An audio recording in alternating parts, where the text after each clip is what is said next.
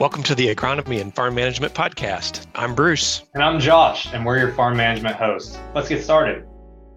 Well, welcome back, everybody. Uh, hey, uh, Josh, I was uh, thinking it's midsummer here, and I'm not necessarily cold, but I was thinking of winter, and I don't have all my firewood cut yet. Uh, some of it's done. I did in the spring, but I got a little bit yet to go.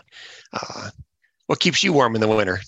Bruce, I don't know how you're talking about staying warm when it's 90 degrees outside this week. I'm it's it's been a hot one down here, but yeah, cutting firewood, I'm used to it with my buddies. We went out and cut firewood. I know we never did it the right way, um, but we cut it and we'd use it and we'd he'd heat the house with it. So I was just going to add that when I cut firewood, I'm typically just cleaning up my woods. I, I have uh, about 12 to 13 acres of woods that is adjacent to cropland. And so there's trees that come down in a wind, winter storm or age, and I, I, am selecting the ones that just need cleaned up. I, I don't find myself cutting green wood. I'm just kind of keeping things cleaned up, and it's not too bad because a lot of times it's drier when I go to cut it, and it's kind of more ready for the heating in the wintertime. So I don't uh, not necessarily selling timber, but I certainly utilize the great resource of our firewood that my woods provides our family. Right. And being down here in southeastern Ohio, we have a lot of woodlands down here. Um, so, farm management really, when we're talking about our farms down here, we also think about woodland management. So, with woodland management, we have one of our state specialists here from OSU Extension, Dave Apsley. Dave, would you like to introduce yourself? Thanks, Josh and Bruce. Um, again, I'm Dave Apsley. I'm a natural resource specialist with Ohio State University Extension, and I mainly work um, with partners to try to help woodland owners manage their woods. So, you know, managing their woods for whatever their goals and objectives are is what I try to do. Been with Extension for about 23 years and love to work in the woods. Um, when Bruce mentioned the firewood, uh, there's the old saying that firewood heats you twice, right, Bruce? so it heats you while you're producing it, which this time of year is not the best, but it also heats you later in the winter.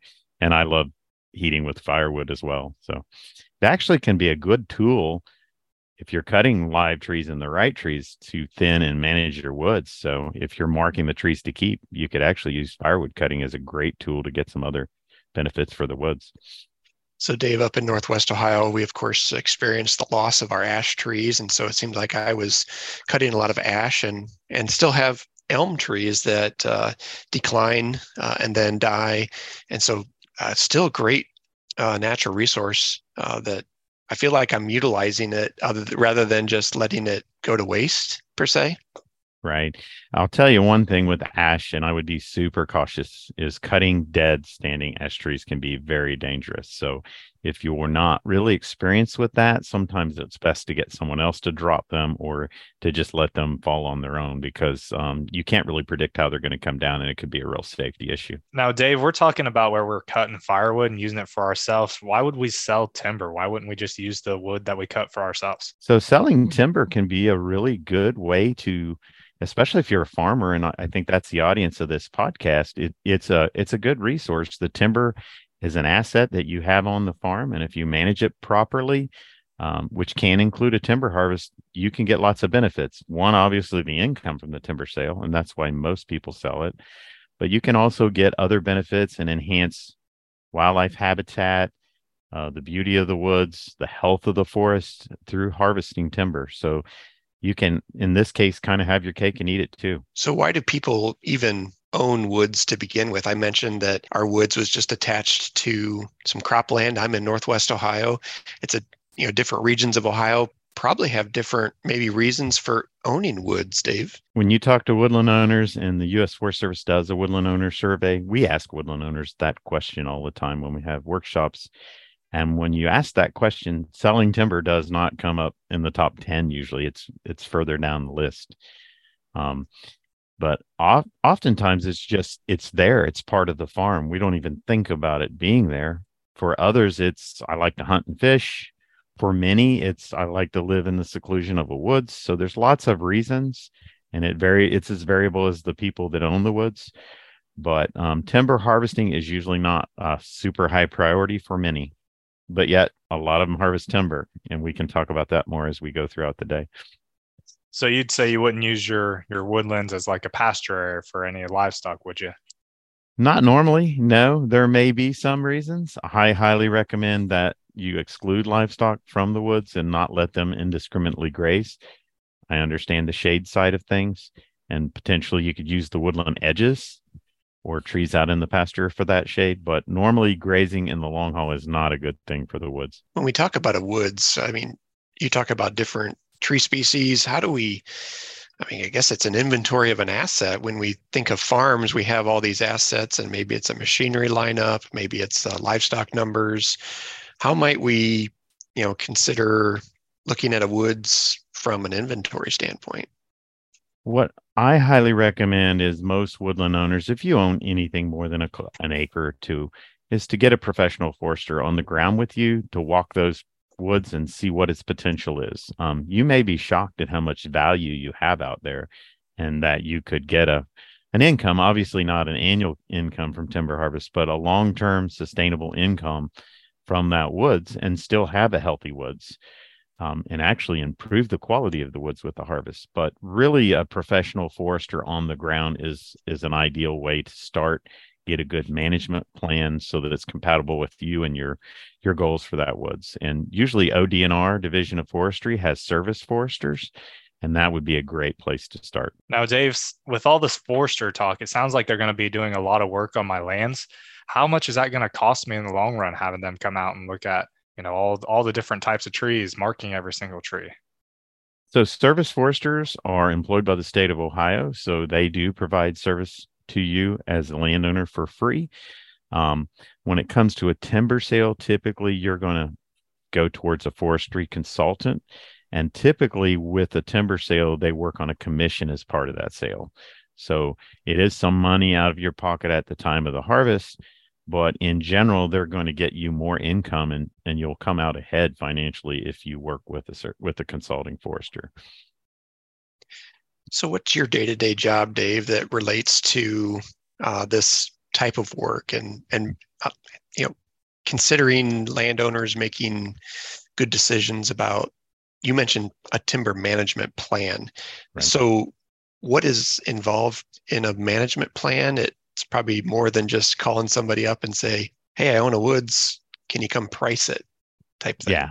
So the pricing could be part of it, but a plan is really getting an inventory of what you've got. Mm. So you might take a woodland property and divide it into what we call stands, which are kind of the equivalent of your farm fields. You know, every place in the woods typically if you own more than 10 acres it's not all uniform and due to past land use history or maybe the soil and site conditions or whatever that part of your woods may need a different type of management so a lot of times they're going to start out mapping your woodlands creating these stands and determining based on your objectives as a woodland owner what's best for that woods does it make sense to do a harvest if it's a young woods, it may not be in the picture for decades, but sitting down and figuring out you as a landowner, what you're trying to accomplish, and matching that with what you've got on the ground. That's what a management plan is. And then typically it's an activity schedule that says, hey, you've got some nice, young, healthy trees here. If you remove these other trees, it'll help speed up that progress and make your woods healthy, um, and so on and so forth. Or if you want to do a harvest, it may make sense in the next five years or whatever that would be. It just gives you a general guidelines as to how to move forward with your woodland. So uh, a woods would have weeds just like a production field, whether it's a hayfield has weeds, cornfield might have weeds. What might be a species that slows down having value of timber in, so, a, in a woods? A weed comes down to how you define it. So, as for different woodland owners, different trees may be weeds. I think the one thing we can all agree on most of our non native invasive species are weeds. And down here, things like tree of heaven and paulownia are an issue. So those would be universally considered to be weeds. But depending on your goals, if they're non, if they're species that typically don't have commercial value, those would have lower priority than those that would. Things like white oak and black walnut on the right sites are what you would want to manage for. Um, so it would really depend on your site and your site conditions as to how you would classify those trees as to whether they're weeds or not. So, Dave, I've had a lot of questions about loggers coming to, uh, you know, different people's properties and woodlands, talking about, hey, I can come in and offer you this thousands of dollars, and that thousands of dollars is very attractive when you know you're looking at woodlands that a lot of people don't even use. Uh, what's the benefit from, uh, you know, making these plans rather than just taking what the loggers offer you? So, when I go back and think about presentations on selling timber, one comes to mind, and that's um, Randy Heiligmann. He was kind of my mentor when I first came on to Extension. And he had this little old slide with this cartoon character, and it was a dollar sign on the tree. And the, the foresters or the landowners stand there scratching their head. And he always said, How do I know if it's a good decision to sell timber or even this tree if I don't know what it's worth? And when that logger knocks on the door, which is what initiates a lot of timber sales, a landowner's kind of in the dark. They don't know what they've got, they don't know how much of it they've got, and they don't know what it's worth. So that plan helps you down that path to know what you've got and what those resources are. And then that's the real key to getting started. And that's what that forester who is representing you in that transaction in that transaction from start to end is is representing you. If you're just dealing with a logger it's not to say they're being dishonest it just means that you're in the blind you're in a you're in a transaction and you really don't know what you're getting into. And really foresters are trained differently than loggers. They're trained to help you grow and manage your trees to reach your objectives. Loggers are critical to get the trees from your woods to the market but they're two different roles and i think that's important for people to understand there's probably some credentials uh, that go along with a forester and maybe even loggers are, there are. what kind of credentials would would a landowner look for when i get a postcard in the mail probably three times a year just at my personal home uh, from various companies uh, and so what might I look for as far as credentials? So with foresters credentials, the, the state of Ohio, you can be a forester. Anybody can hang up a shingle and say I'm a forester and put a are there yellow pages anymore, Bruce? I don't know, but they used to put their ads in the yellow pages, right? What's a so yellow page? Yeah. Thanks, yeah, Josh. I, I knew know, that was coming. I knew that was coming too. um, marketplace, I don't know, online somewhere. But so anybody can call themselves a forester and legally be okay.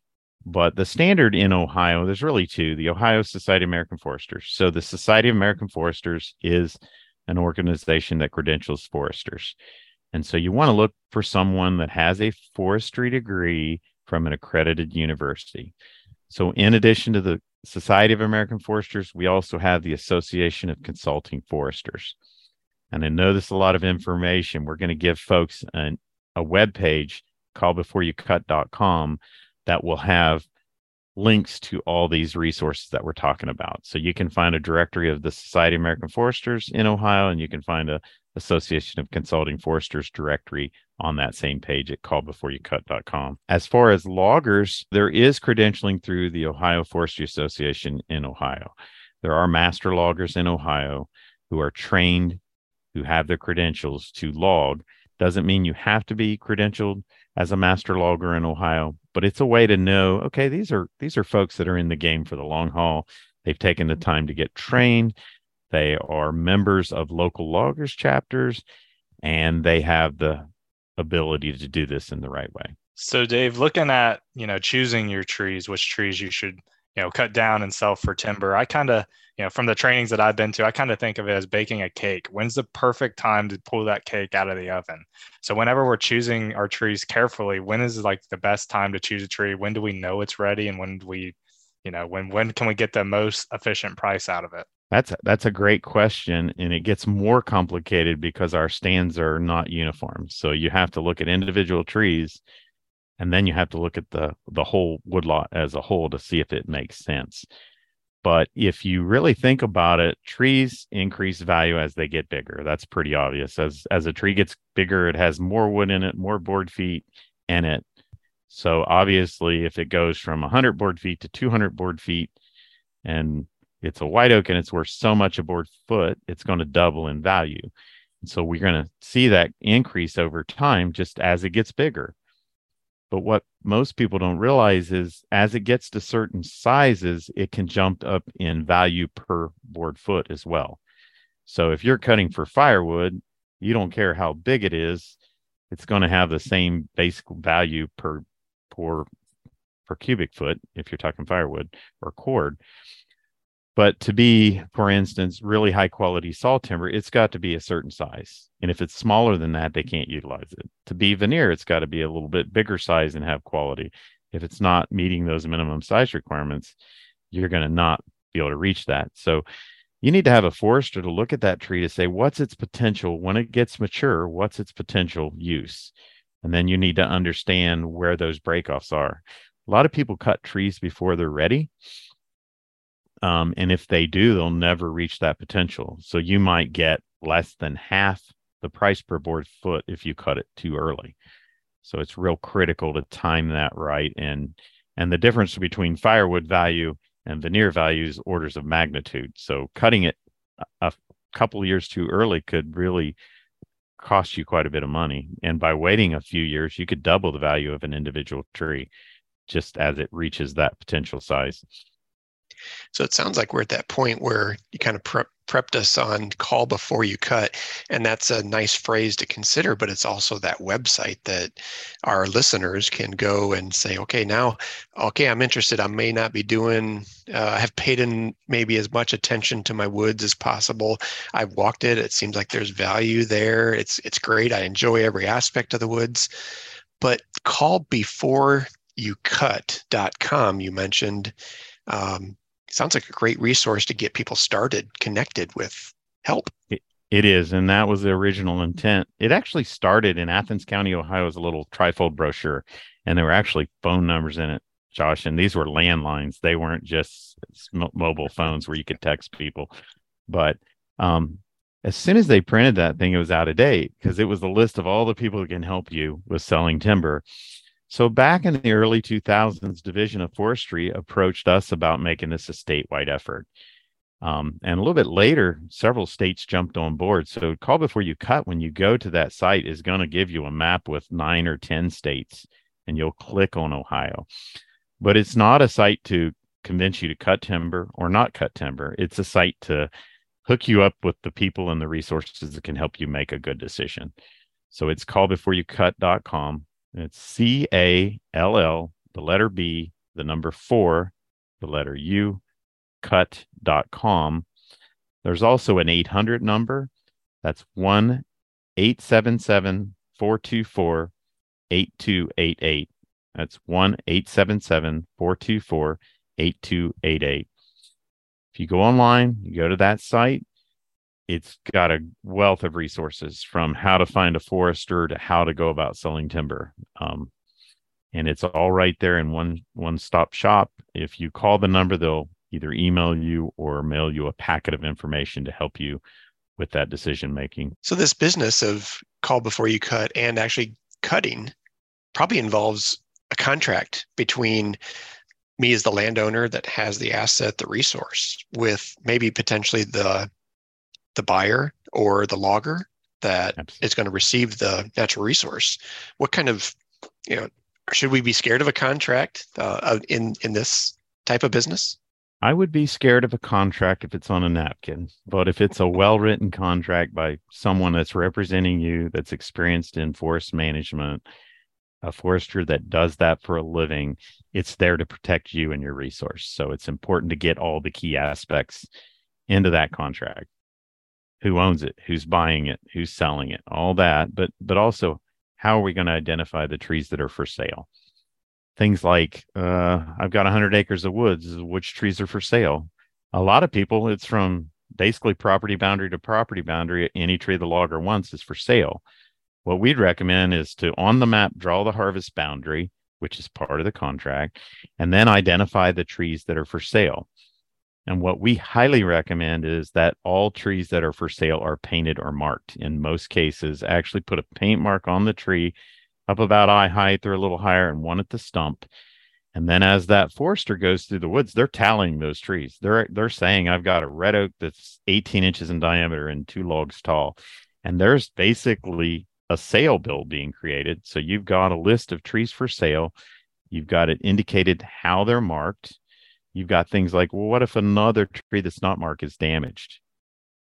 How does that happen? You know, how do you deal with that?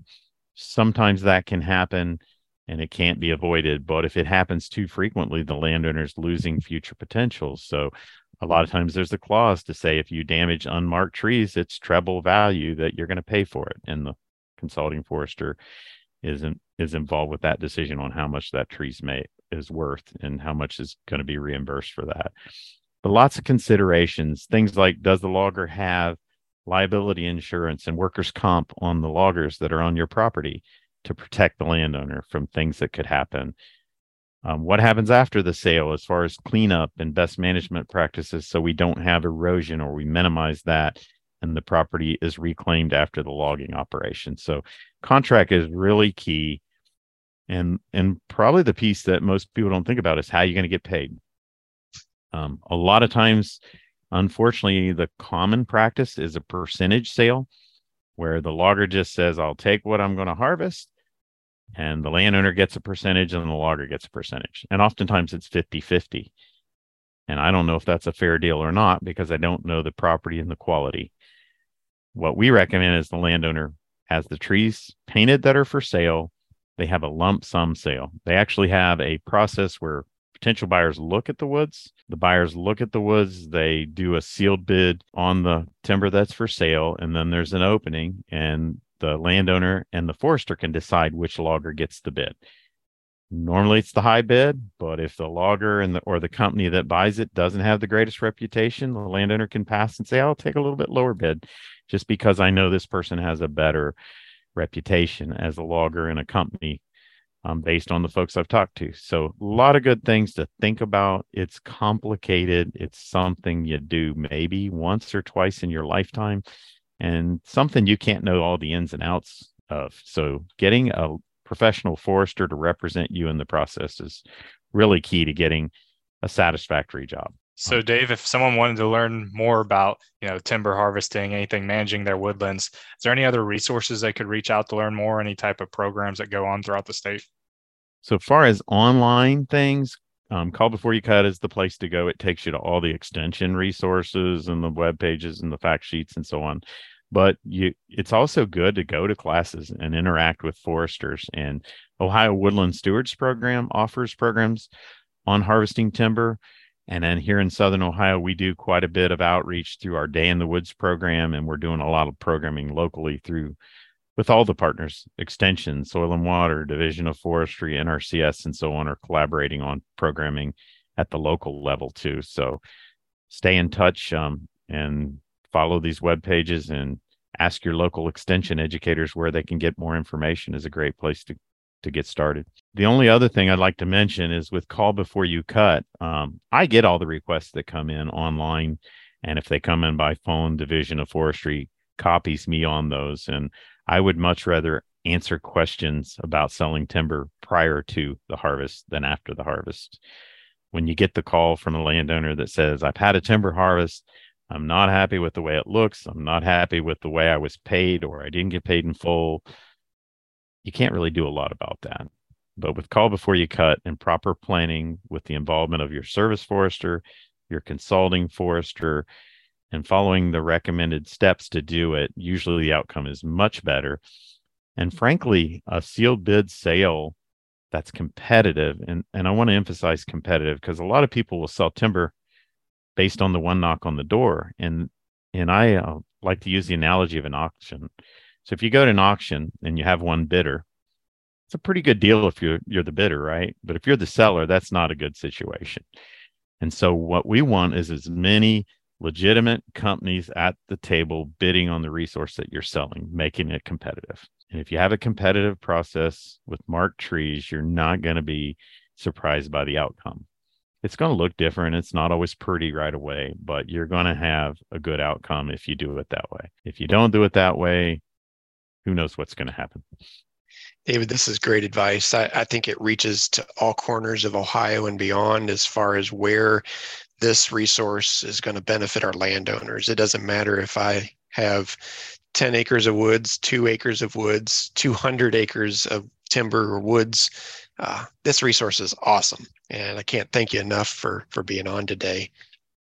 Appreciate it, Bruce. Um, I always like to be an advocate for the woods and the forest in Ohio. The forests in Ohio occupy about one third of the state's land area, and they contribute to a forest economy that's phenomenal. It's a it's around thirty billion dollar industry a year, which is about a quarter of the ag industry as a whole, but it doesn't get a lot of attention. And so that industry is really important for landowners and farmers like us, but it's also important for employment. Um, right up the road, we have a company that makes bourbon barrels and it employs people. And that adds to our local economy. And that's true throughout all of Ohio. You get up into Amish country and you look at how much furniture is made there and what that contributes to our economy and to employment. So our our woods are a great resource and I love to see them utilized in a sustainable way. But if we don't do it sustainably, then that's not a long-term thing that we can keep going. So it's important to do it right. Thanks, Dave, for coming to us. We'd like to recognize Dave. Dave was actually awarded the Cardinal Award up at the Ohio State Fair this year. So it was a great honor for him to uh, receive that award. Thanks, Josh. It's been great being on with you and Bruce and appreciate the opportunity. Hi, this is Johnny Schmidt, a National Tree Farmer of the Year. Like an old friend, your woodland has spent a lifetime with you. And if you've ever considered looking to your old friend for income, contact a professional forester and use a master logger. They'll help ensure you receive the best financial return while retaining the health of your woodland. Remember, call before you cut. For more information, call toll free 877 424 8288. That number, 877 424 8288. Thanks for listening today. For more information about farm management tips, be sure to check out the Farm Office at farmoffice.osu.edu.